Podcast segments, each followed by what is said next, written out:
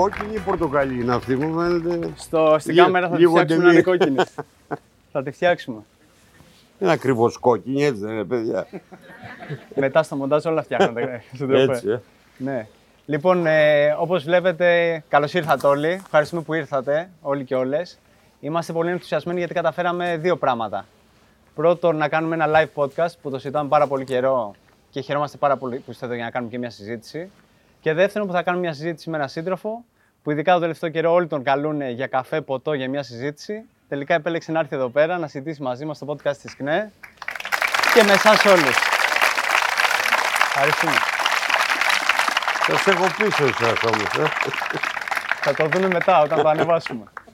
Ε, λοιπόν, σύντροφε, όπως βλέπεις, ε, έχουμε πολύ νεαρές ηλικίες και είναι πολύ ωραίο αυτό. Πιθανά τέλειωσαν και τις πανελλήνες κάποιοι και έχει φύγει ένα άγχος μπορεί.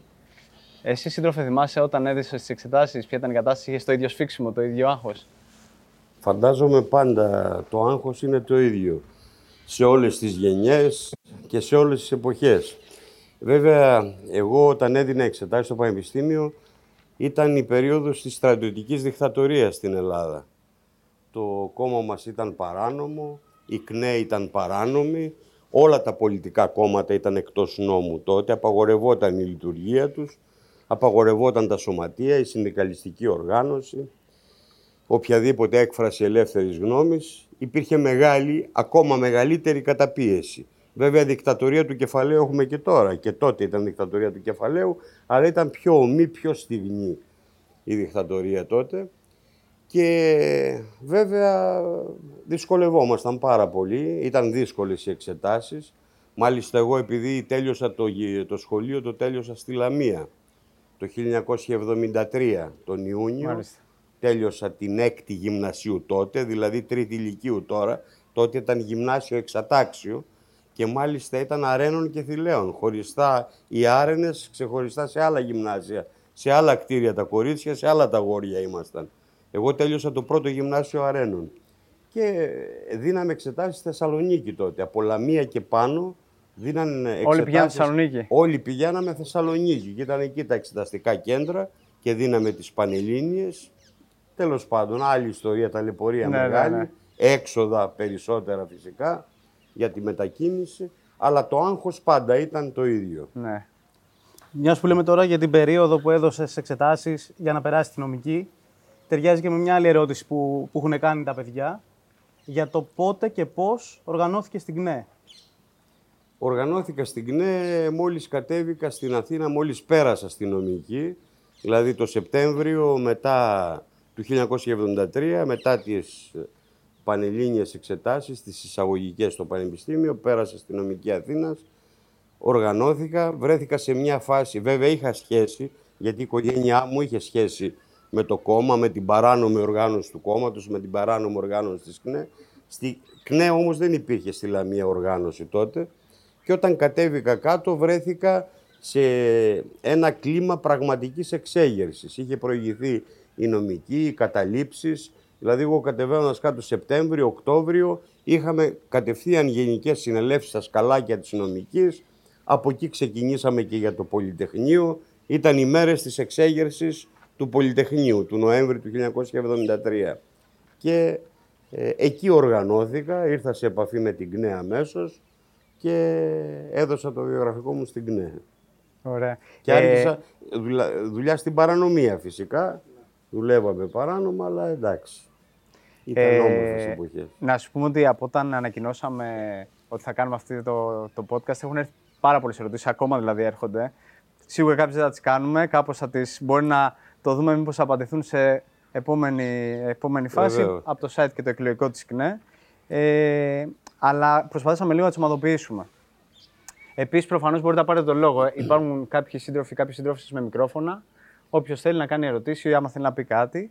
Ε, το πρώτο ας πούμε, κομμάτι που θέλαμε να ανοίξουμε είναι το ζήτημα των εκλογών. Λογικό κιόλας. Έχουμε και τις νέες εκλογές 25 Ιούνιου. Ε, ας κάνουμε μια πρώτη ερώτηση για το ποια ήταν μια εκτι- η εκτίμηση του κόμματος. Τι έγινε στις προηγούμενες εκλογές, ποιο είναι το δίλημα τώρα, ποιος είναι ο στόχος του κόμματος τώρα. Ναι. Στις 21 του, του Μάη έγινε ένα μικρό βήμα σε σχέση με την ενδυνάμωση, με την ισχυροποίηση του, του κομματος Δηλαδή 7,23% από 5,3% που ήμασταν πριν, 427.000 ψήφοι, 26 βουλευτές από 15 ε, που είχαμε πριν. Δηλαδή ε, παραπάνω 11 βουλευτές ε, σε εισάριθμες εκλογικές περιφέρειες. Ήταν θετικό βήμα. Φυσικά ο συσχετισμός είναι αρνητικός. Το πολιτικό σύστημα δηλαδή, αν δεις τα κόμματα τα αστικά, αν δείτε όλα τα υπόλοιπα κόμματα που ακολουθούν αντιλαϊκή πολιτική, πολιτική που πλήττει την νεολαία σε όλους τους τομείς, τους εργαζόμενους, τις οικογένειες, τις λαϊκές, ε, έχουν πάνω από 70% όλα τα υπόλοιπα κόμματα. 40% η Νέα Δημοκρατία, 20% ο ΣΥΡΙΖΑ, 12, 11, κάτι το ΠΑΣΟΚ και άλλα μικρότερα. Ε, είναι αρνητικό συνολικά ο σχετισμός. Όμως η ελπίδα βρίσκεται στην ισχυροποίηση του ΚΚΕ. Ε, δεν φτάνει αυτό φυσικά, γιατί ξέρετε ότι τώρα υπάρχει και ένας πιο άδικος εκλογικός νόμος. Ναι, Αυτές οι εκλογές που γίνονται στις 25 του Ιουνίου γίνονται με άλλον εκλογικό νόμο, ο οποίος κλέβει έδρες, βουλευτικές έδρες, παρότι ο κόσμος ψηφίζει, από τα άλλα κόμματα. Δηλαδή, ε, εμείς, για να καταλάβετε, αν πάρουμε το ίδιο ποσοστό, 7,23%, 427.000 ψήφους, θα... δεν θα έχουμε ξανά 26 βουλευτές. Θα μας κλέψει το πρώτο κόμμα, η Νέα Δημοκρατία, θα μας κλέψει γύρω στις 5 έδρες.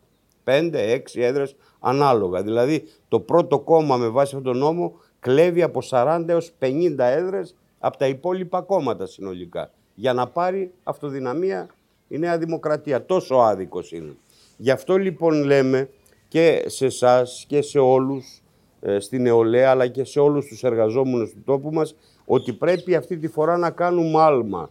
Όχι μόνο μια απλή ε, ανάπτυξη των δυνάμεων ή διατήρηση του 7,2% αλλά να έχουμε πολύ μεγαλύτερη αύξηση για να μπορέσουμε να κρατήσουμε όσο δυνατόν περισσότερους, αν είναι δυνατόν και τους 26 για να πάμε και 27 βουλευτές, να πάρουμε και τη Λέσβο που είναι σημαντικό συμβολικά σαν νησί και να έχουμε πραγματικά μια μεγάλη επιτυχία γιατί αυτό πάλι θα γυρίσει ε, ως δύναμη στον ίδιο το λαό, στο ίδιο το εργατικό λαϊκό κίνημα, στο νεολαίστικο κίνημα, στο φοιτητικό, στο μαθητικό κίνημα, θα μπορέσει να ενισχύσει δηλαδή το κόμμα παλεύοντας και μέσα στη Βουλή, έτσι ώστε να μην περνάνε αντιδραστικοί, αντιλαϊκοί, ε, αναχρονιστικοί νόμοι που θέλει να περάσει η Νέα Δημοκρατία και τα άλλα κόμματα σε συνεργασία, αλλά να τα εμποδίζουμε αυτά, αλλά κυρίως να παλεύουμε, να δυναμώνουμε τους αγώνες.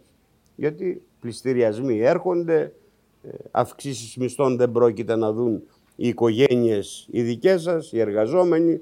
Υπάρχουν αυτά τα λεγόμενα προαπαιτούμενα, θα τα έχετε ακούσει, του Ταμείου Ανάκαμψης, που σημαίνει ότι για να δώσει δάνειο το Ταμείο Ανάκαμψης, δηλαδή τι δάνειο, εμείς το πληρώνουμε πάλι, από τη φορολογία ο λαός, από εκεί το βγάζει. Μας φορολογούν, μαζεύουν έσοδα και μετά μας τα δίνουν σαν δάνειο και τους χρωστάμε τάγα από πάνω. Αυτό γίνεται, αυτή είναι όλη η ιστορία. Αλλά σου λέει ακόμα για να σου δώσω αυτά θα πρέπει να περάσεις κάποια μέτρα.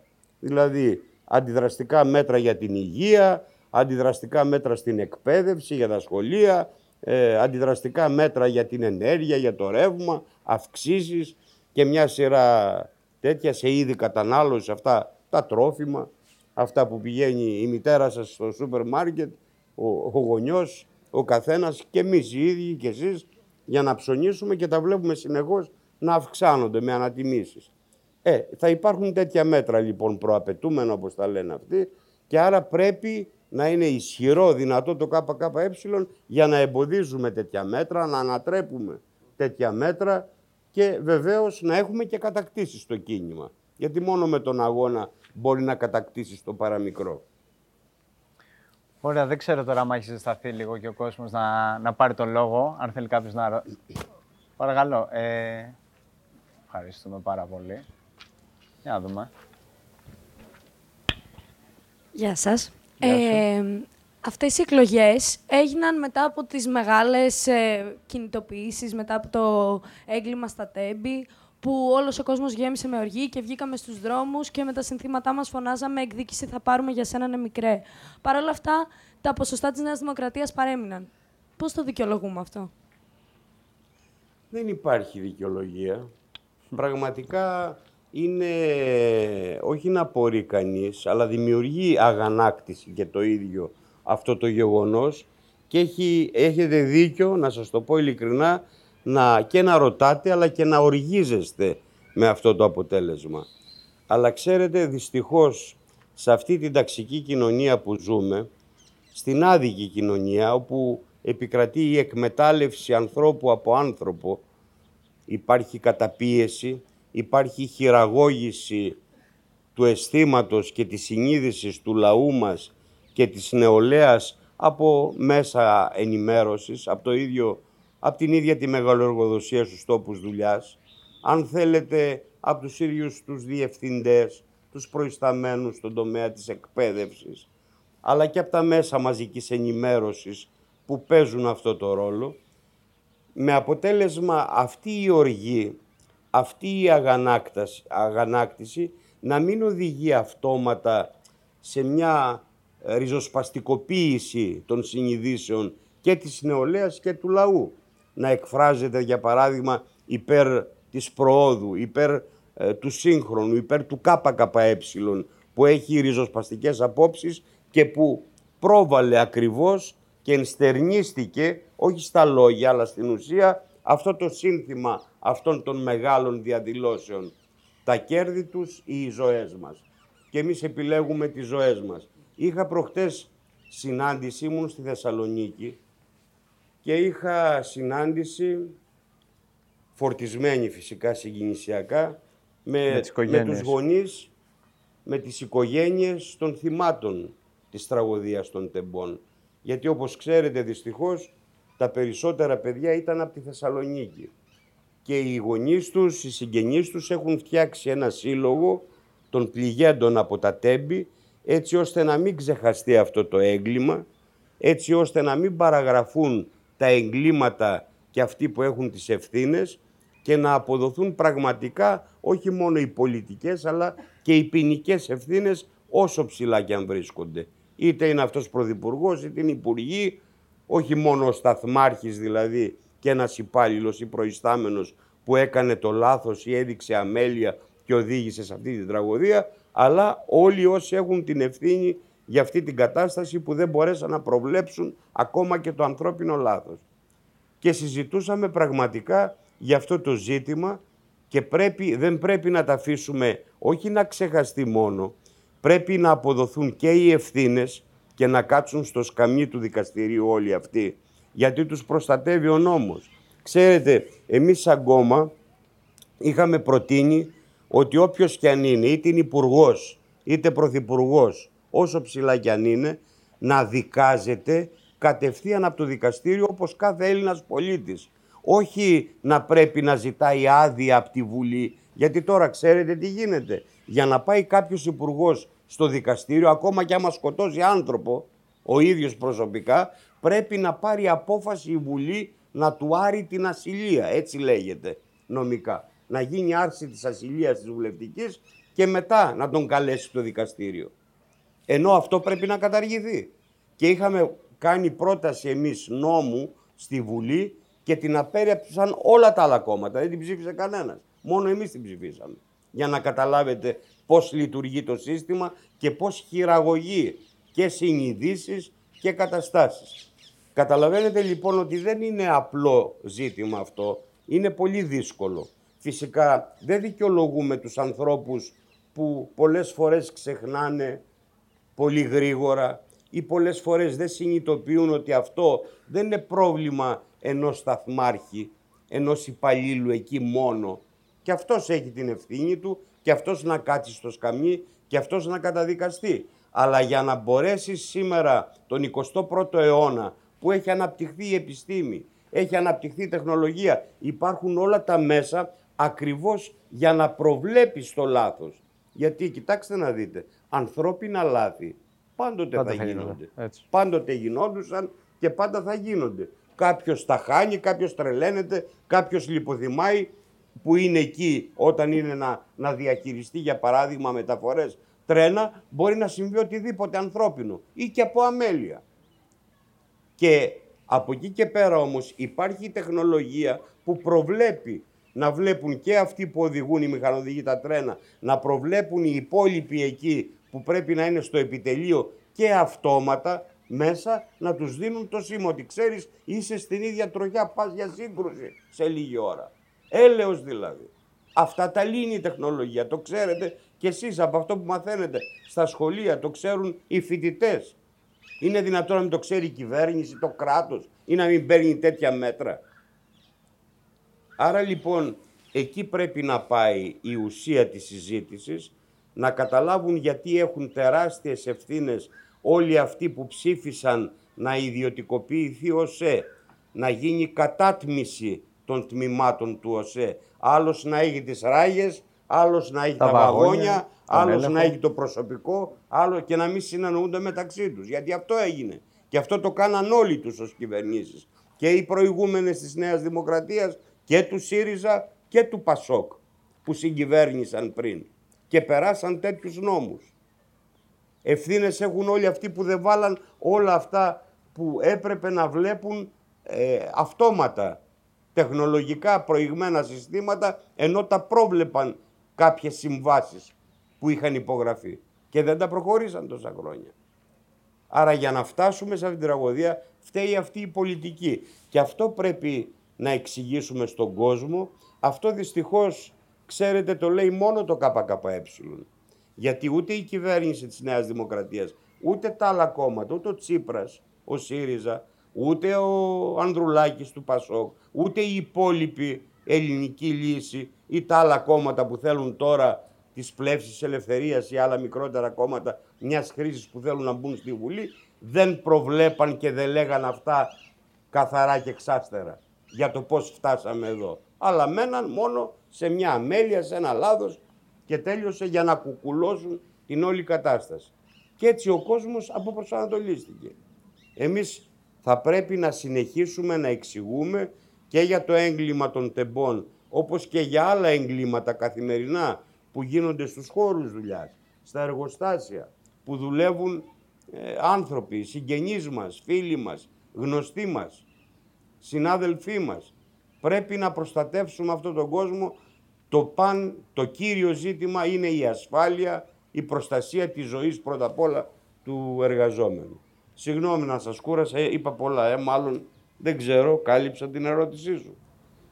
Ναι, λέει. Και εντάξει, φαντάζομαι ότι και οι συμμαθητέ τους που συμμετείχαν και σε πολλές κινητοποιήσει ψήφισαν και τελικά το κουκουέ. Δηλαδή δεν είναι και. Ναι. ο- δεν είναι... Το είδαμε δηλαδή και από τα Όχι, η αποτελέσματα. νεολαία πραγματικά Το ψήφισε είδαμε σε και από- μεγάλα ποσοστά. Έτσι, έτσι. Και πρέπει να το ξανακάνει ακόμα περισσότερο. Ε, Μας είχε ήρθε μία ερώτηση από τα social media του οδηγητή που ρωτάει τι σημαίνει λαϊκή αντιπολίτευση; Πιθανά από την αφίσα την Ναι, θα το προεκλογική είδε που μάλλον έχουμε στον βγάλει. δρόμο στην αφίσα. Είδε το λαϊκή μαχητική αντιπολίτευση ότι αυτό καλεί Ναι. το κόμμα να κάνουμε. Ναι, πάνω κάτω αυτά που έλεγα πριν. Δηλαδή ότι εμείς μέσα στη Βουλή, ε, εφόσον θα είναι μια αντιλαϊκή κυβέρνηση της Νέας Δημοκρατίας και τα περισσότερα νομοσχέδια τα ψηφίζουν και τα άλλα κόμματα, ξέρετε την προηγούμενη τετραετία ο ΣΥΡΙΖΑ ψήφισε τα μισά νομοσχέδια που έφερε η Νέα Δημοκρατία. 200 αντιλαϊκά νομοσχέδια ψήφισε του Μητσοτάκη. Και ας φωνάζει ο Τσίπρας τώρα. Και το τάχα μου. Πασόκ αντίστοιχα. Και, λοιπόν, και 70% των νομοσχεδίων, τέτοιων αντιλαϊκών νομοσχεδίων, τα ψήφισε το Πασόκ. Λοιπόν, ε, αυτή η κυβέρνηση λοιπόν και η αντιπολίτευση που θα ψηφίζουν αυτά μες στη Βουλή σημαίνει ότι δεν εκφράζουν το λαό, τα λαϊκά συμφέροντα. Εμείς αυτό θα κάνουμε μες στη Βουλή. Θα καταψηφίζουμε αντιλαϊκά μέτρα, θα εμποδίζουμε να περνάνε όσο περνάει από το χέρι μας τέτοια μέτρα και ανάλογα όσο περισσότερη δύναμη αυτό θα γίνεται αποτελεσματικότερα και κυρίως θα είμαστε πανταχού παρόντες οι βουλευτές έξω, μέσα στους αγώνες, μέσα στους εργάτες. Εκεί που πάνε και κάνουν, να κάνουν έξωση σε μια οικογένεια αυτοκή που δεν έχει να πληρώσει τους φόρους, τις τράπεζες και τους βγάζουν από το σπίτι, που είναι η μοναδική κατοικία που έχουν, ή τον άλλον τον επαγγελματία, τον αυταπασχολούμενο, τον βγάζουν από το μαγαζί του γιατί βγήκε πληστηριασμός και έρχονται 700.000 πληστηριασμοί τώρα τέτοιοι κατοικιών για να διώξουν έξω. Εμείς οι βουλευτές μας θα είναι εκεί να τους εμποδίσουμε. Τώρα μόλις την προηγούμενη εβδομάδα δεκάδες τέτοιους πληστηριασμούς εμποδίσαμε να γίνουν και οι άνθρωποι μείναν μέσα στα σπίτια τους. Άρα λοιπόν αυτό σημαίνει λαϊκή αντιπολίτευση. Λαϊκή αντιπολίτευση σημαίνει ότι μπαίνεις μπροστά στους εργάτες, στη Λάρκο, στην Κόσκο, τώρα στη Ζώνη. Είδατε με το ατύχημα που έγινε. Ενώ υπήρχε συλλογική σύμβαση που είχε υπογράψει το Σωματείο από το 2017 όταν ήταν κυβέρνηση ο ΣΥΡΙΖΑ και δεν την κάνανε υποχρεωτική και για το χώρο εκεί και για τα άλλα σωματεία για τον κλάδο.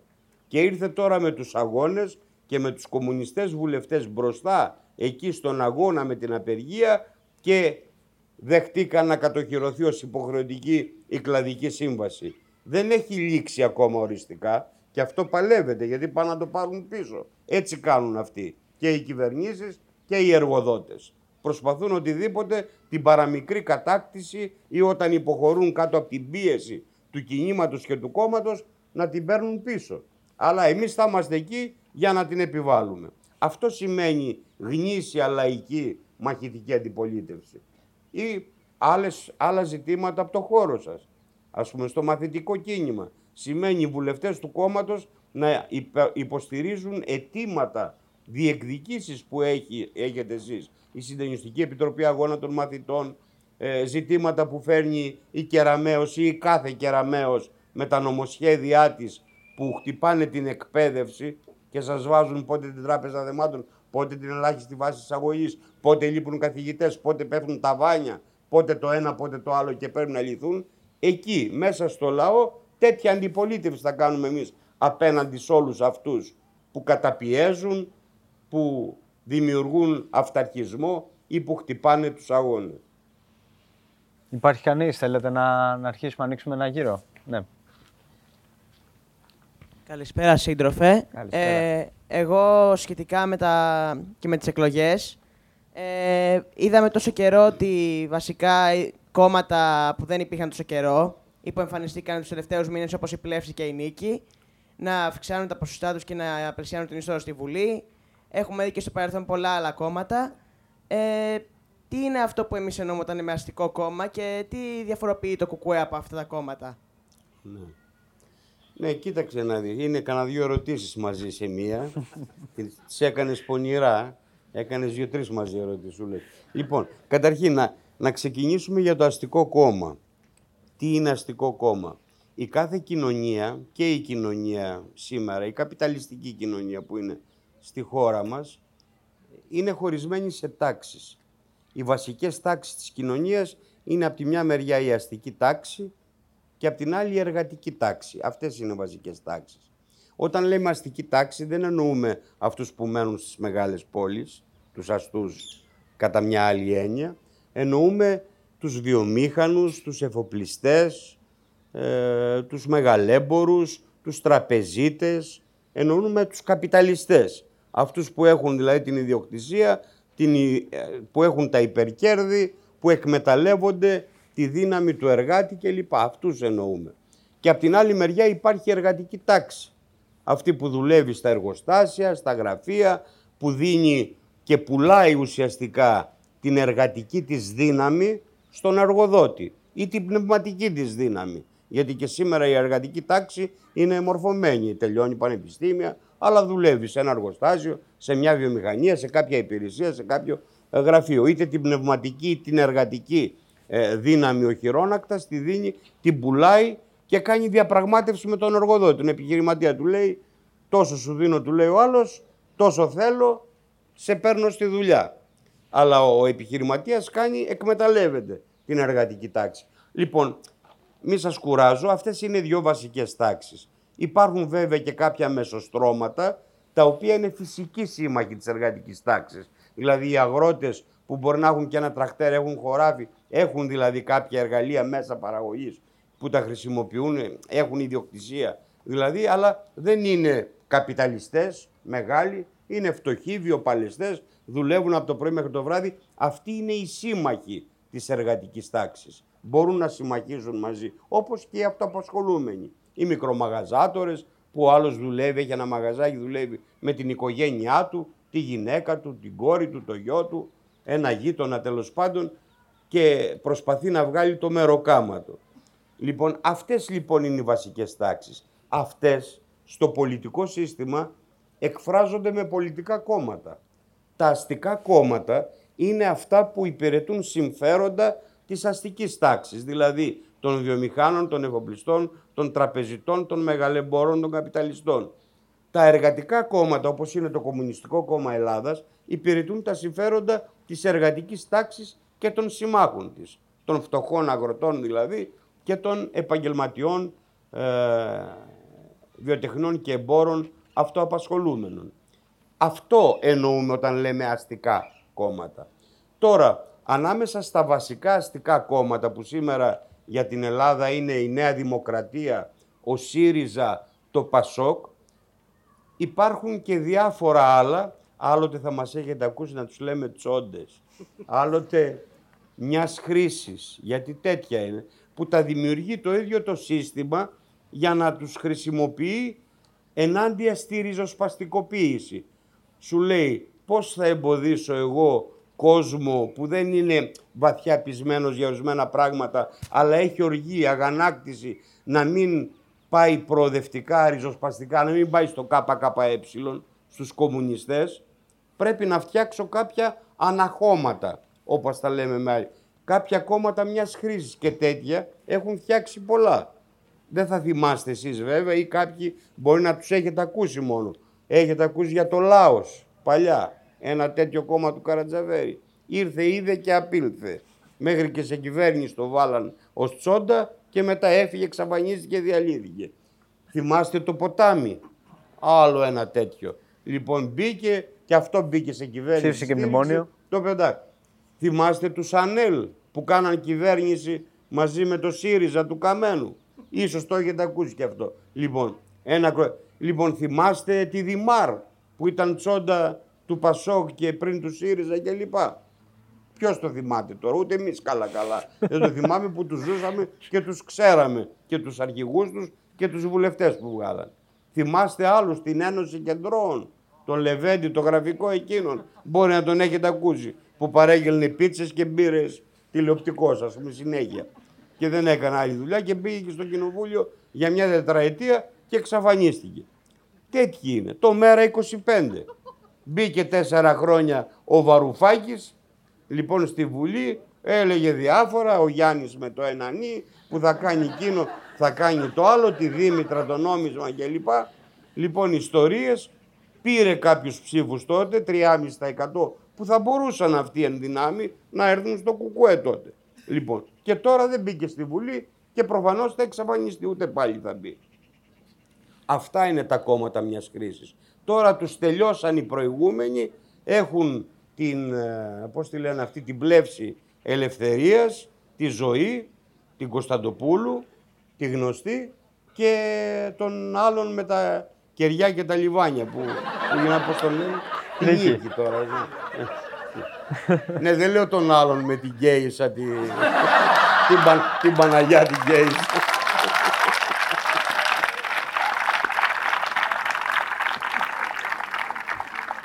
Αλλά αυτή είναι. Τι να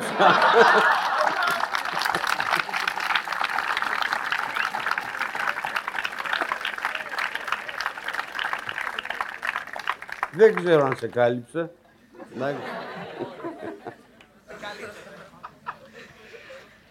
Για πείτε, θέλει κάποιος άλλος ή άλλη να πάρει το λόγο; Έχουν σηκωθεί πολλά χέρια. Ε, με μια σειρά. Επιτρέπετε να πιούμε νερό. Ναι, ναι. Εννοείται. Εσύ βλέπεις την κάμερα. Εγώ θα ήθελα να ρωτήσω για το Πασόκ. Γιατί τώρα τελευταία πολλά ακούμε τα ωραία χρόνια του Πασόκ, από Έτσι, σειρές, ναι. στα social media, από κάποιους γονείς. Τελικά ήταν ωραία αυτά τα χρόνια. Που λέει και άλλη στην τηλεόραση, Α, Πασόκ, ωραία χρόνια. Κοιτάξτε να δείτε. Καταρχάς μιλάμε για διαφορετικές εποχές. Το Πασόκ μετά την στρατιωτική δικτατορία εμφανίστηκε στην Ελλάδα με ριζοσπαστικά συνθήματα. Για να το πω πιο απλά, έκλεψε όλα τα συνθήματα του ΚΚΕ. Δηλαδή έλεγε Ευρωπαϊκή Ένωση και ΝΑΤΟ, ΕΟΚ τη λέγαν τότε, ΕΟΚ και ΝΑΤΟ, το ίδιο συνδικάτο. Ε, έξω οι βάσεις του θανάτου, έξω οι Αμερικάνοι από την Ελλάδα, έξω το ΝΑΤΟ, έξω από την Ευρωπαϊκή Ένωση. Ε, θα κάνουμε κοινωνικοποίηση και εθνικοποίηση των μεγάλων επιχειρήσεων ε, και τέτοια θα τα πάρουμε, ε, θα τα κοινωνικοποιήσουμε κλπ. Τέλος πάντων, εν ολίγης, έλεγε το πρόγραμμα του ΚΚΕ. Μάλιστα το 1981 στις εκλογές το Πασόκ βγήκε με το σύνθημα στις 18, γιατί 18 Οκτωβρίου θα γινόταν εκλογές, στις 18 σοσιαλισμό. Ε, ναι. Αυτό ήταν το σύνθημά του. Και τι έκανε από όλα αυτά; Κάπως ό,τι έκανε και ο ΣΥΡΙΖΑ τώρα τελευταία. Δηλαδή από εκεί που θα καταργούσε τα μνημόνια και όλους τους αντιδραστικούς νόμους, πήγε και ψήφισε καινούρια μνημόνια και καινούριου νόμους αντιλαϊκούς. Το Πασόκ λοιπόν και στον ΝΑΤΟ μας έβαλε γιατί τότε λόγω της δικτατορίας και της κατοχής της Κύπρου από την Τουρκία η Ελλάδα είχε φύγει από το στρατιωτικό σκέλος του ΝΑΤΟ. Ο Καραμαλής της Νέας Δημοκρατίας τότε την Ελλάδα την έβγαλε από το στρατιωτικό σκέλος του ΝΑΤΟ. Ήταν έξω από το ΝΑΤΟ. Και ήρθε το Πασόκ και την ξαναέβαλε στο ΝΑΤΟ σε συνέχεια. Όπως και τις βάσεις του θανάτου που θα έφευγαν και θα τις ξύλωνε με ένα νόμο και σε μια μέρα, τις κράτησε. Τι έγινε όμως; Αναγνώρισε για παράδειγμα την περίοδο της εθνικής αντίστασης. Τότε η εθνική αντίσταση ήταν στην παρανομία. Δεν μπορούσες να μιλήσεις για την αντίσταση ενάντια στους Γερμανούς, δεν μπορούσε να μιλήσεις για αυτά που έχετε ακούσει, για το ΕΑΜ, για τον Ελλάς, την ΕΠΟΝ, το Δημοκρατικό Στρατό Ελλάδας. Αυτό το πέρασε με νόμο. Έκανε μερικές άλλες ε, δημοκρατικές μεταρρυθμίσεις. Και επειδή ήταν ο καπιταλισμός σε φάση ανάκαμψης τότε, σε εκείνα τα χρόνια, και επειδή ακόμα περισσότερο τότε υπήρχε το σοσιαλιστικό σύστημα, δηλαδή όλη η κεντρική, η Ανατολική Ευρώπη και η Σοβιετική Ένωση, η σημερινή Ρωσία ως μεγάλη χώρα, ήταν σοσιαλιστικές χώρες, ήταν η εργατική τάξη τα κομμουνιστικά κόμματα στην εξουσία εκεί και αυτό επιδρούσε στις άλλες χώρες. Βλέπαν τι γίνεται εκεί και δίναν. Σου λέει τώρα βλέπουν ότι υπάρχουν χαμηλές, υπάρχουν ψηλές συντάξεις, υπάρχουν καλοί μισθοί, δεν υπάρχει ανεργία, ε, υπάρχουν ξέρω εγώ, ε, υποδομές στην υγεία, στην παιδεία κλπ. Οπότε έδιναν και εδώ για να μην εξεγείρονται οι λαοί, η εργατική τάξη και ο λαός της χώρας και στην Ελλάδα και σε άλλες χώρες στην Ευρώπη έδιναν και κάποιους καλύτερους μισθούς και κάποιες δουλειές και μια σειρά τέτοια ζητήματα. Αλλά ήταν και ο καπιταλισμός σε διαφορετική φάση τώρα. Τώρα αυτά έχουν τελειώσει. Ο καπιταλισμός είναι πλέον σε άλλη φάση. Έχει σαπίσει αυτό το σύστημα. Έχουν περάσει πάρα πολλές δεκαετίες, κοντεύουν 50 χρόνια από τότε. Δεν μπορεί λοιπόν το Πασόκ τα ωραία χρόνια που λέτε για αυτή να είναι τα ίδια. Το Πασόκ είναι, εξελίχθηκε σε αυτό το αντιδραστικό κόμμα που συγκυβέρνησε με τη Νέα Δημοκρατία, που έχει ψηφίσει μνημόνια, που έχει περάσει ένα σωρό αντεργατικές ανατροπές, αναδιαρθρώσεις κλπ, που έβαλε τη χώρα όχι μόνο στην Ευρωπαϊκή Ένωση με τη συνθήκη του Μάστρετ, αλλά την έβαλε και στην Οικονομική και Νομισματική Ένωση, στο ευρώ, τότε με το Σιμίτι, που πλήρωσε πάρα πολύ ακριβά ο ελληνικός λαός όλα αυτά τα χρόνια την πολιτική του Πασόκ. Γι' αυτό ο ελληνικός λαός, το Πασόκ εκείνο που ήταν στο 45% το έφτασε το 2012 στο 12%. Και, και κατέρευσε. Ναι. Και βέβαια το πήρε αυτό γιατί εμφανίστηκε τότε ο ΣΥΡΙΖΑ με τον Τζίπρα που είπε θα σκίσουμε τα μνημόνια με ένα άρθρο, θα μπούμε, θα κάνουμε ανατροπές, θα κάνουμε σοσιαλισμό, θα πάμε το ένα και το άλλο και πήρε αυτό τον κόσμο που ήταν προοδευτικός και είχε διαπαιδαγωγηθεί με τέτοια συνθήματα και το πήρε ο ΣΥΡΙΖΑ. Και φτιάχτηκε η νέα, ας την πούμε έτσι, σοσιαλδημοκρατία με όλα τα παλιά υλικά του παλιού Πασόκ. Γι' αυτό βλέπετε όλους τους υπουργούς που ευθύνονται για τεράστια εγκλήματα που έχουν κάνει στην Ελλάδα, που ήταν υπουργοί του Πασόκ τότε, να γίνονται τώρα στελέχοι, Του βουλευτές, ΣΥΡΙΖΑ. υπουργοί του ΣΥΡΙΖΑ. Αυτό είναι το. Άρα το Πασόκ δεν μπορεί να αλλάξει. Αυτές οι εποχές περάσαν, είναι ξεπερασμένο και βεβαίως και τώρα και ο Ανδρουλάκης στην ουσία γίνεται τσόντα του ΣΥΡΙΖΑ στις απόψεις, λέω, τις πολιτικές, στο περιεχόμενο και της Νέας Δημοκρατίας. Σας ξαναθυμίζω αυτό που έλεγα πριν, ότι ψήφισε αυτό το Πασόκ στη Βουλή την προηγούμενη το 70% των αντιλαϊκών νομοσχεδίων που έφερε ο Μητσοτάκης. 70% των νομοσχεδίων. Τι άλλο περιμένει κανείς; Τι θα κάνει τώρα; Δηλαδή και αν του δώσει μερικούς βουλευτές παραπάνω και από 11% το πάει 15% είναι λύση. Καμία ψήφος σε αυτά τα κόμματα. Μόνο ενίσχυση του ΚΚΕ. Δαγκωτό λοιπόν όλοι στο ΚΚΕ.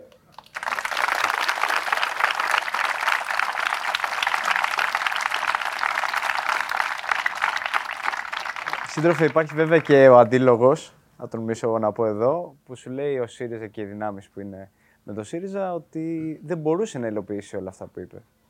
Δηλαδή ότι είχε τις πιέσεις, είχε το μνημόνιο, είχε την Τρόικα, είχε όλα αυτά που ζήσαμε τα προηγούμενα χρόνια.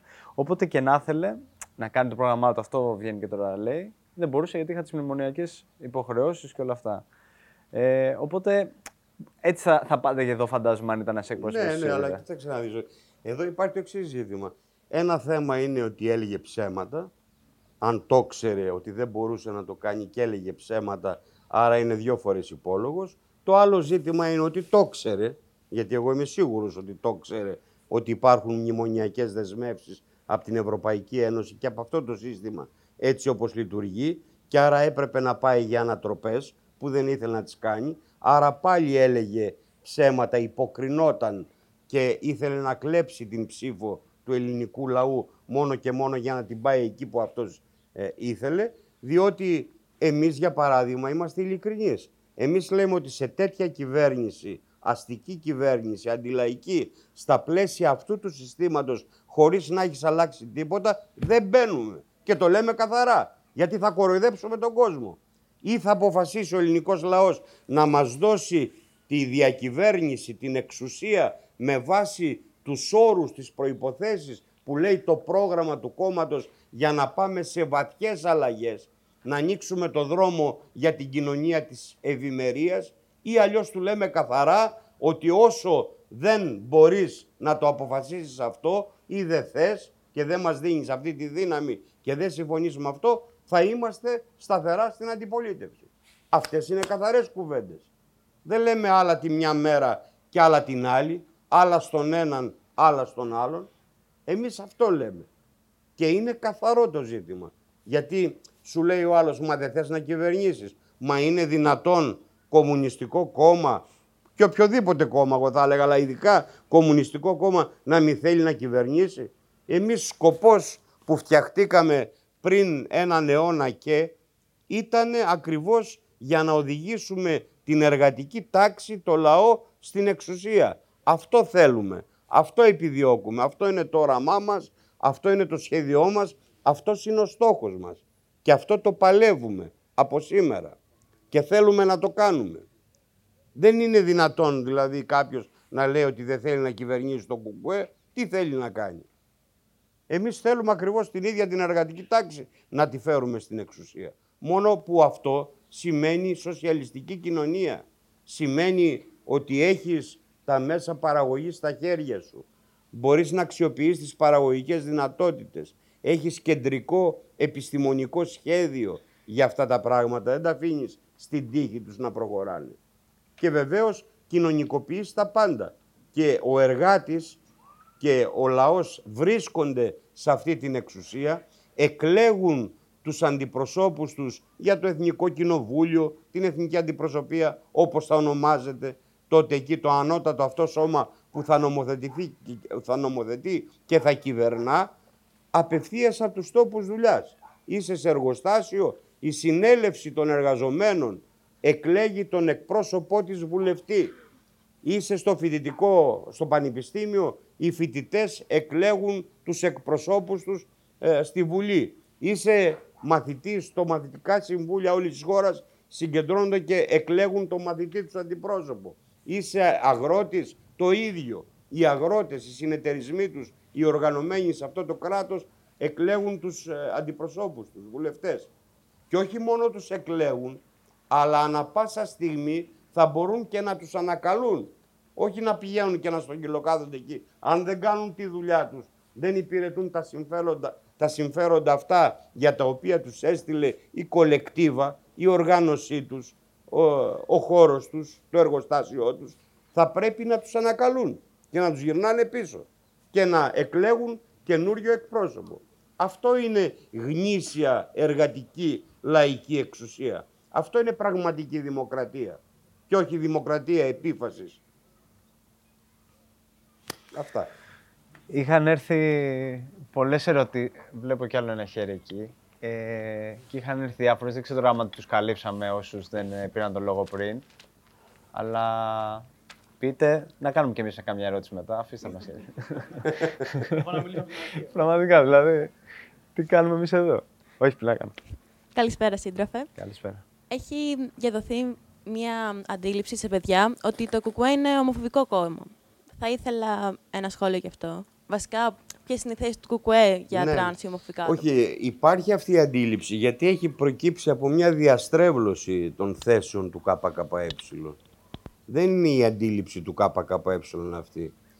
Θα σας πω το εξής, ότι όταν στη Βουλή ήρθε το θέμα ε, με το νέο ποινικό κώδικα, εμείς ήμασταν το μόνο κόμμα που κάναμε πρόταση να αυστηροποιηθούν οι ποινές για όσους δημιουργούν ομοφοβικά σύνδρομα, διακρίσεις, απειλές, ασκούν bullying ή οτιδήποτε άλλο ε, σε παιδιά, σε ανθρώπους, ε, συνανθρώπους μας που έχουν διαφορετικό σεξουαλικό προσανατολισμό.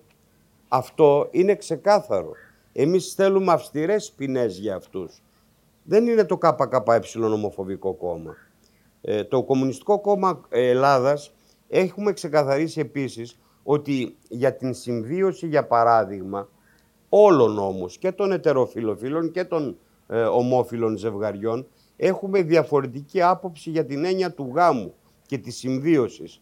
Πώς να σας το πω, είμαστε πολύ πιο μπροστά σε ορισμένα ζητήματα. Εμείς θεωρούμε ότι έτσι όπως έχει καθιερωθεί σε αυτό το σύστημα, ο θεσμός του γάμου είναι αναχρονιστικός.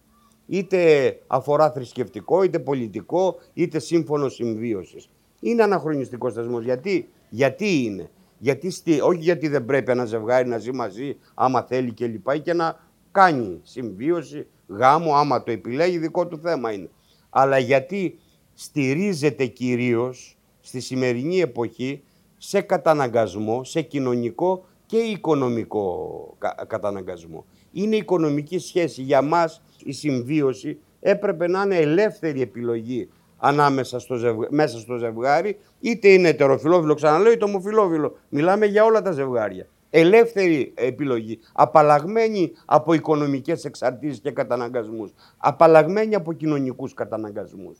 Και έτσι πρέπει να είναι. Και επιλέγει να ζει μαζί. Όπως επίσης, γιατί μας λένε μερικοί, μα για το σύμφωνο συμβίωσης για τους ο, ομόφυλους, μα καταψηφίσαμε και το σύμφωνο συμβίωσης για τους ετεροφιλόφιλους. Το καταψηφίσαμε. Τι πάει να πει ότι είμαστε ενάντια ε, στους, ετε- ξέρω εγώ, στους ετεροφιλόφιλους; Αυτό σημαίνει. Όπως είμαστε ενάντια λένε στους ομοφιλόφιλους. Δεν είναι σωστό αυτό. Δεν έχει βάση. Καμία βάση. Άρα λοιπόν, και όταν επιλέγει κάποιος να το κάνει, πρέπει να το κάνει απαλλαγμένος από τέτοιους κοινωνικούς καταναγκασμούς. Και ποιοι πρέπει να φτάσουν. Και αν υπάρχουν κάποια ζητήματα όπως κληρονομικά, όπως ζητήματα για παράδειγμα υγείας, ιατρικών εξετάσεων που πρέπει ένα ζευγάρι να ξέρει ή να κάνει κοινές, να έχει γνώση κλπ. Ή άλλα ζητήματα ακόμα ε, συνταξιοδότησης, ε, χειρίας κλπ. Αυτά μπορούν να ρυθμιστούν σε οποιοδήποτε ζευγάρι με διάφορες νομοθετικές πράξεις και νομοθετικές ρυθμίσεις που πρέπει να γίνουν. Δεν υπάρχουν σήμερα τέτοιες, αλλά πρέπει να γίνουν και μπορούν να λυθούν. Δεν λύνεται δηλαδή με ένα σύμφωνο συμβίωσης, ξαναλέω είτε ετερόφιλο είτε ομοφιλόφιλο ζευγάρι είναι αυτό, οτιδήποτε κι αν είναι. Αυτό δεν έχει καμιά σχέση. Όπως και με την τεκνοθεσία. Δεν υπά... Το ζήτημα σε εμάς είναι η προστασία των παιδιών. Και εδώ υπάρχει πολλή συζήτηση στην επιστημονική κοινότητα για αυτά.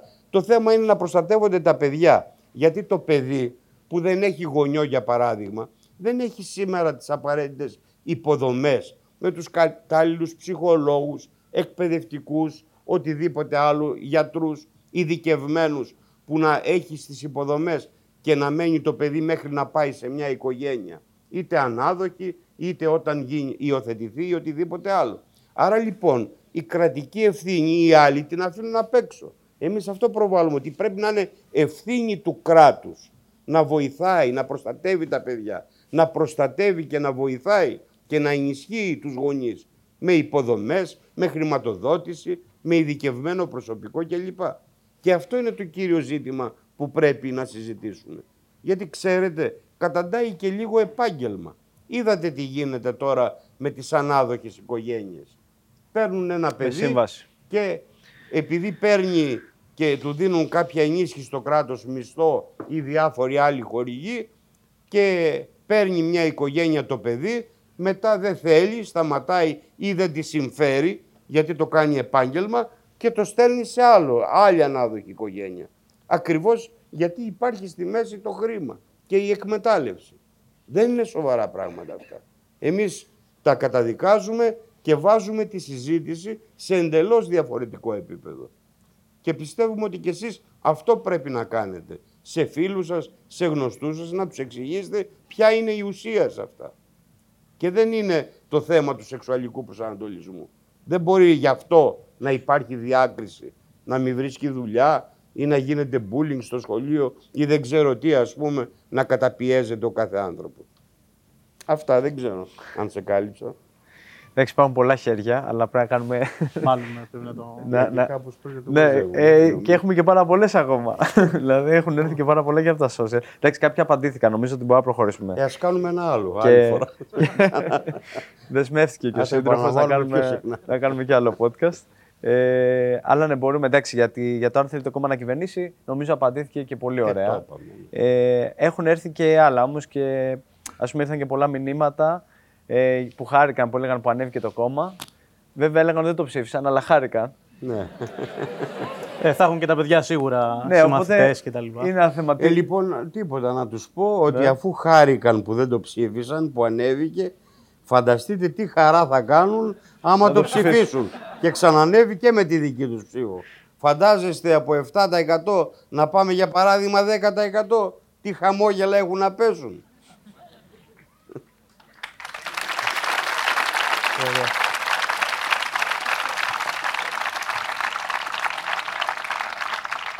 Έχουν έρθει. Μία ερώτηση και συνεχίζουμε. Ε, έχουν έρθει και αρκετές. Λίγο προσπαθώ τώρα να μαδοποιήσω για να προχωρήσουμε λίγο πιο γρήγορα. Ε, και για την αποχή. Ω λογική, ως στάση. Ε, και έγραφε. Τώρα κατά γράμμα το διαβάζω έτσι όπως βλέπω το μήνυμα. Έχω πολλούς φίλους που δεν πάνε να ψηφίσουν και με εξοργίζει. Εντάξει. Δικαιολογημένα τον εξοργίζει, πες του και να τους πείσει να πάνε, αλλά θέλει πειθό, γιατί μερικοί το θεωρούν και ως πράξη αντίσταση το να μην πάνε. Όμως η αποχή από οτιδήποτε, είτε από μια ψήφο στις βουλευτικές εκλογές, είτε από μια ψήφο στο φοιτητικό σύλλογο ή στο σωματείο, είτε από τη συμμετοχή σε μια απεργία ή σε μια διαδήλωση. Απέχω. Δεν είναι στάση αγωνιστική.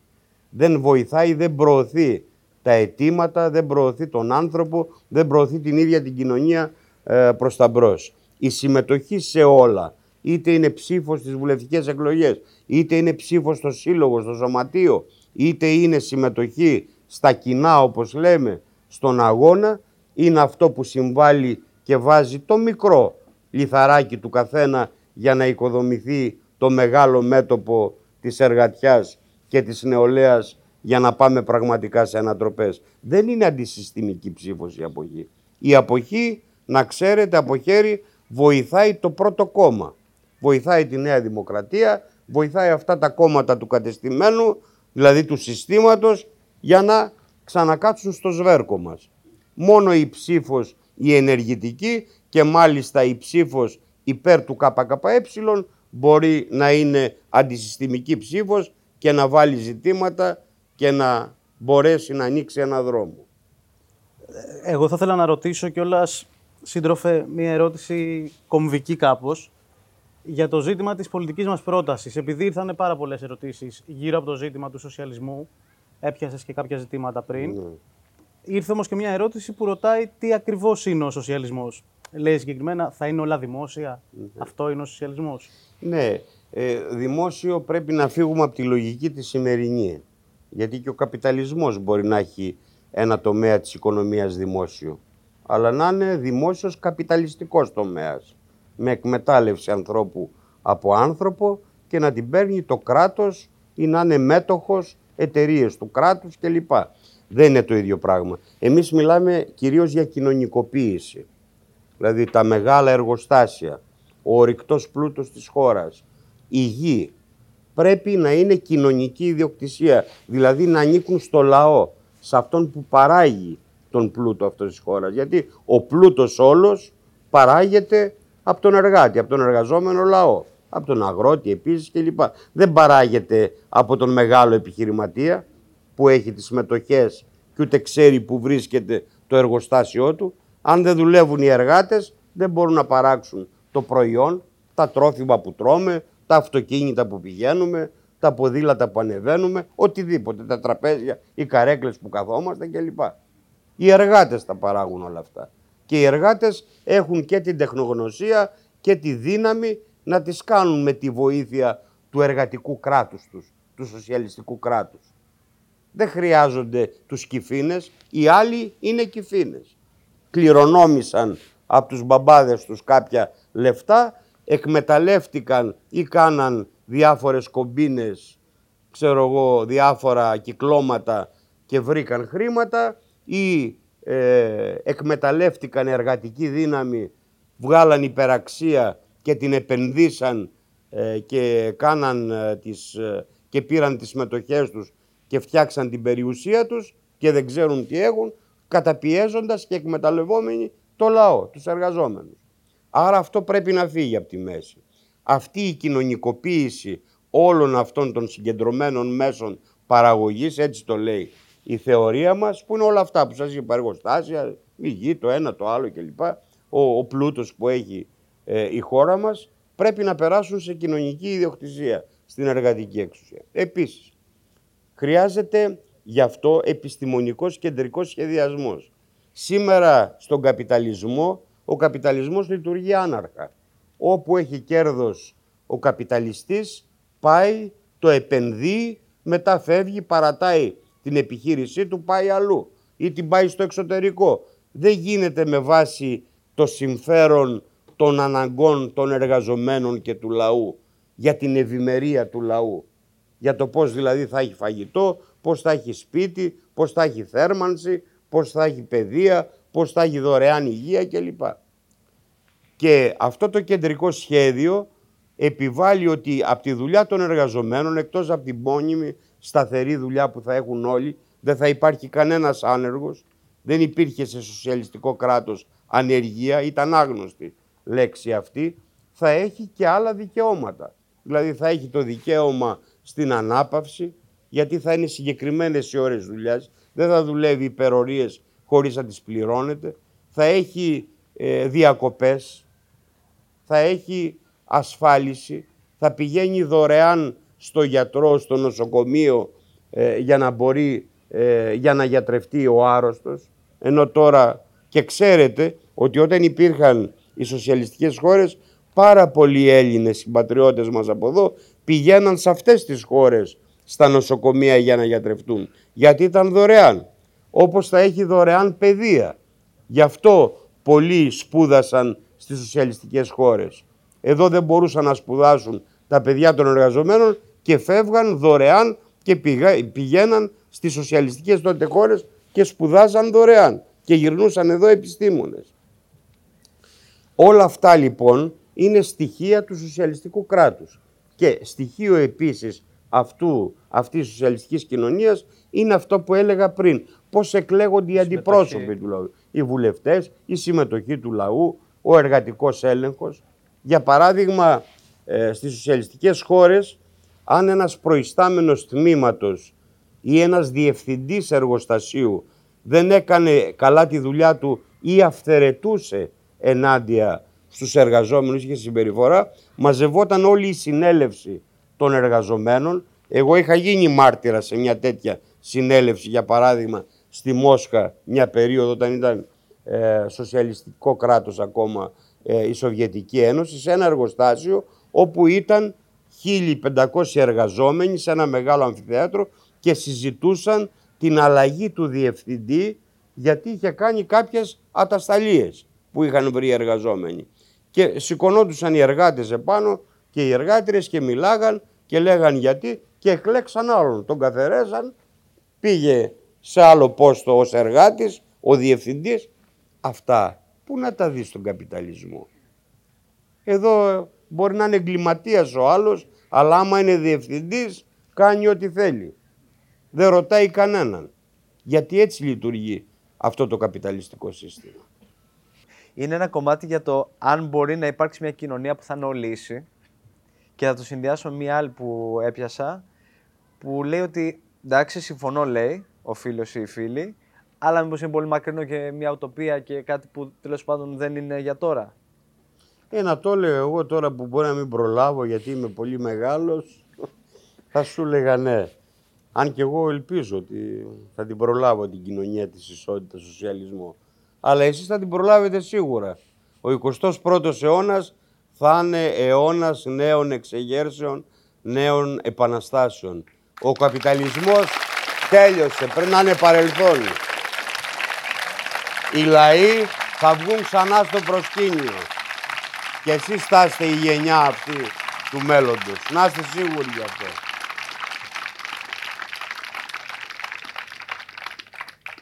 Ε, ωραία. Συνεχίζω εγώ ακάθεκτος μέχρι να κλείσω τα φώτα και να τελειώσουν οι μπαταρίες.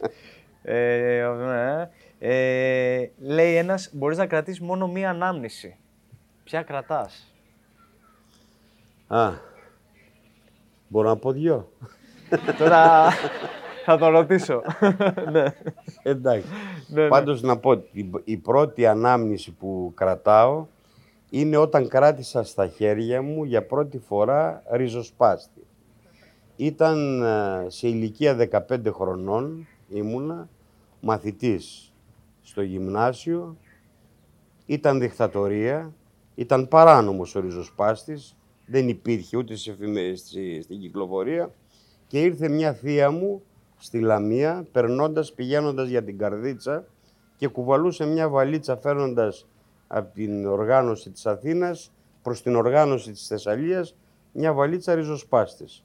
Και εκεί το βράδυ στο σπίτι που έμενε, φυσικά την κρύψαμε σε άλλο μέρος την ίδια, αλλού τη βαλίτσα γιατί το σπίτι το γνωρίζανε επειδή ήταν ο πατέρας μου χτυπημένος ως κομμουνιστής, αλλά παρόλα αυτά μου έδειξε, μου έδωσε την πρώτη φορά το ριζοσπάστη. Αυτή η ανάμνηση δεν φεύγει. Δεν μου έχει, μου έχει μείνει δηλαδή. ναι, ναι, ναι. Αλλά και άλλες πολλές. Και άλλες πολλές από το κίνημα. Και οπωσδήποτε μεγάλη ανάμνηση, η δεύτερη που θέλω να πω, ήταν όταν στις 10 Δεκεμβρίου, λίγες μέρες μετά τα γεγονότα του Πολυτεχνείου, του 1973, έδωσα το βιογραφικό μου στην ΚΝΕ. Οργανώθηκα. Και από τότε, πόσα χρόνια περάσαν. Κοντεύουν 50. 50 χρόνια. Μπράβο. Ωραία, τρέχω, τρέχω και λέει για γρήγορα. Επειδή ξεφύγαμε και λες για Για πες. αναμνήσεις, Ναι, ναι. αφού ήδη ο Μάνθος... Ναι, ναι, ναι, ναι. Σύντροφε, ε, ε, επειδή είμαστε και στο Πάρκο Τρίτσι, από το φεστιβάλ, ε, κάποια ανάμνηση που θα ήθελες να αναφέρεις, κάποια έντονη ανάμνηση; Ε, ήταν το πρώτο φεστιβάλ. Το πρώτο φεστιβάλ της ΚΝΕ. Το πρώτο Που ήταν- στη ΣΚΝΕ, όχι στο Τρίτς, το πρώτο. Όχι, το πρώτο πρώτο φεστιβάλ πρώτο, πρώτο. που έγινε. Τώρα είμαστε στο 49ο, ε. Έτσι. Θα γίνει λοιπόν, Σεπτέμβρη. ναι. Το πρώτο φεστιβάλ που έγινε στο γήπεδο Ζωγράφου. Το πρώτο φεστιβάλ, το θυμάμαι. Τότε ήμουνα στη σπουδάζουσα, ακόμα στην ΚΝΕ, στέλεγος σπουδάζουσας. Μάλιστα είχα και την ευθύνη της νυχτερινής περιφρούρησης Α, του φεστιβάλ. έτσι. Τότε. Εκείνες Αυτή τις είναι η μέρες. ανάμνηση δηλαδή που Αυτή έγινε. Ωραία. Ε, τι σημαίνει για σένα η λέξη επανάσταση; Αλλά το πάμε λίγο πιο γρήγορα. Δεν, δεν μπορώ να σταματήσω εγώ, λίγο πιο Ε, γρήγορα. τώρα με μια κουβέντα. Επανάσταση σημαίνει επανάσταση. Δεν υπάρχει δεύτερη λέξη. Ωραία. Τα Ε, πάντα. Ε, αγαπημένη σου ταινία; Ε, τώρα τα λένε, δεν μπορώ να τους κόψω εγώ. Σύντροφε, δεν τα ρωτάω. Εγώ εδώ είναι έρχονται. κάμποσες, αλλά θα ξεχωρίζω το Ναι. θεία σου, το Αγγελόπουλο. Πολύ ωραία Είναι ταινία. φοβερή ταινία. Να τη δείτε. Και τα υπόλοιπα. Και τους κυνηγούς. Ωραία, ωραία. Να το, να, το, να το μαζέψω μάλλον γιατί Ναι, εδώ πέρα, ναι. Ε, ωραία, ρωτάει ένας πώς προέκυψε το αυτοί είστε. Και δεν είναι μόνο ένας η αλήθεια είναι. Κοίτα, να σου πω, δεν είναι, με ρωτάνε συχνά. Ναι. Ε, μου ήρθε αυθόρμητα στη Βουλή, το είπα. Βέβαια είναι μια έκφραση που εγώ χρησιμοποιώ γενικά Στην καθημερινότητα. στην καθημερινότητα. Ναι. Και αυτό που ήθελα να δείξω είναι ότι α, αυτά τα κόμματα του κατεστημένου έχουν την ίδια λογική. Δηλαδή την ώρα που τους βλέπεις τσακώνονται και λες πω, πω, οι τούτοι εδώ έχουν πολλές διαφορές. Δεν πρόκειται να συνοηθούν ποτέ, βαράνε τα χέρια πάνω στο βήμα της Βουλής και τέτοια. Στην ουσία αυτόν που λένε, λένε τα ίδια πράγματα. Λένε τα ίδια πράγματα, η ίδια γραμμή, η ίδια στρατηγική. Εντάξει, με τις διαφορές τους. Φυσικά δεν είναι και, ε, πώς το λένε, φωτοτυπίες. Δεν είναι ακριβώς οι ίδιοι, όμως έχουν ίδια στρατηγική γραμμή, κοινό πρόγραμμα στα βασικά, στα κέρια ζητήματα. Ε, και, μου, και τους είπα, αλλά αυτοί είστε. Αυτά. Αυτό. Και έμεινε για πάντα. Έμεινε για πάντα. Ωραία. Ε, να υποσχεθώ ότι θα είναι η τελευταία ερώτηση για σήμερα, νομίζω. Θα είναι. έχουμε ήδη, δεν έχουμε ήδη περάσει το χρόνο μας. Ε, ωραία, γα, ωραία. γα. Ναι. Για πες. Απλά νομίζω ότι αξίζει να, να το αναφέρουμε σαν ερώτηση επειδή μας έγινε. Ρωτάει κάποιος τι είναι αυτό που δίνει δύναμη σε σένα, αλλά και γενικά τι είναι αυτό που κινητοποιεί τους κομμουνιστές και παρά τις δυσκολίες συνεχίζουν και αγωνίζονται. Ποια είναι η γνώμη σου; Εμένα δύναμη σήμερα μου δώσατε εσείς. Με την παρουσία σας για παράδειγμα και με τις ερωτήσεις σας. Γιατί δείχνει ότι υπάρχει μια νέα γενιά, νέοι άνθρωποι, μαθητές οι περισσότεροι, που μπορούν και να καταλάβουν την πραγματικότητα τη σημερινή, αλλά κυρίως μπορούν να συμβάλλουν στο να ανατραπεί αυτή η βαρβαρότητα που ζούμε σε όλους τους τομείς και να πάμε μπροστά.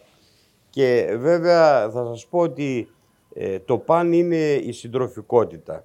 Δύναμη δίνει η αλληλεγγύη, ότι δεν είσαι μόνος σου, ότι είσαι μαζί με άλλους, ότι όταν σκοντάψεις κάποια στιγμή, όταν στενοχωρηθείς, όταν δεν έχεις λύση για κάποιο πρόβλημα μόνος σου, θα υπάρξει ένα χέρι, θα υπάρξει ένα σύντροφος, μια συντρόφισσα, μια φωνή να σε σηκώσει, να σταθεί δίπλα σου και να πορευτείτε μαζί στη ζωή και στον αγώνα. Ωραία, ωραία. Αυτό, να, να σε ευχαριστήσουμε πάρα πολύ. σύντροφε. Ευχαριστούμε, σύντροφε. Εγώ σε ευχαριστώ. Θα συνεχίσουμε τις... Ε, Να είστε καλά, να έχετε δύναμη.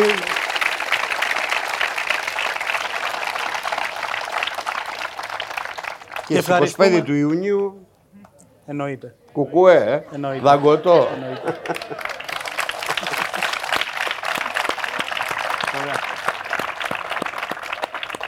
Και ευχαριστούμε και εσάς που ήσασταν εδώ απόψε, τους μαθητές και τις μαθήτριες.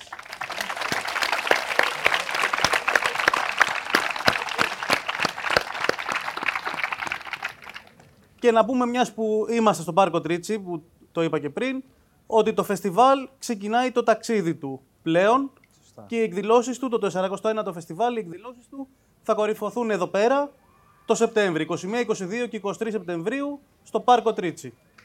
Σας περιμένουμε όλες και όλους. καλή δύναμη σε όλους.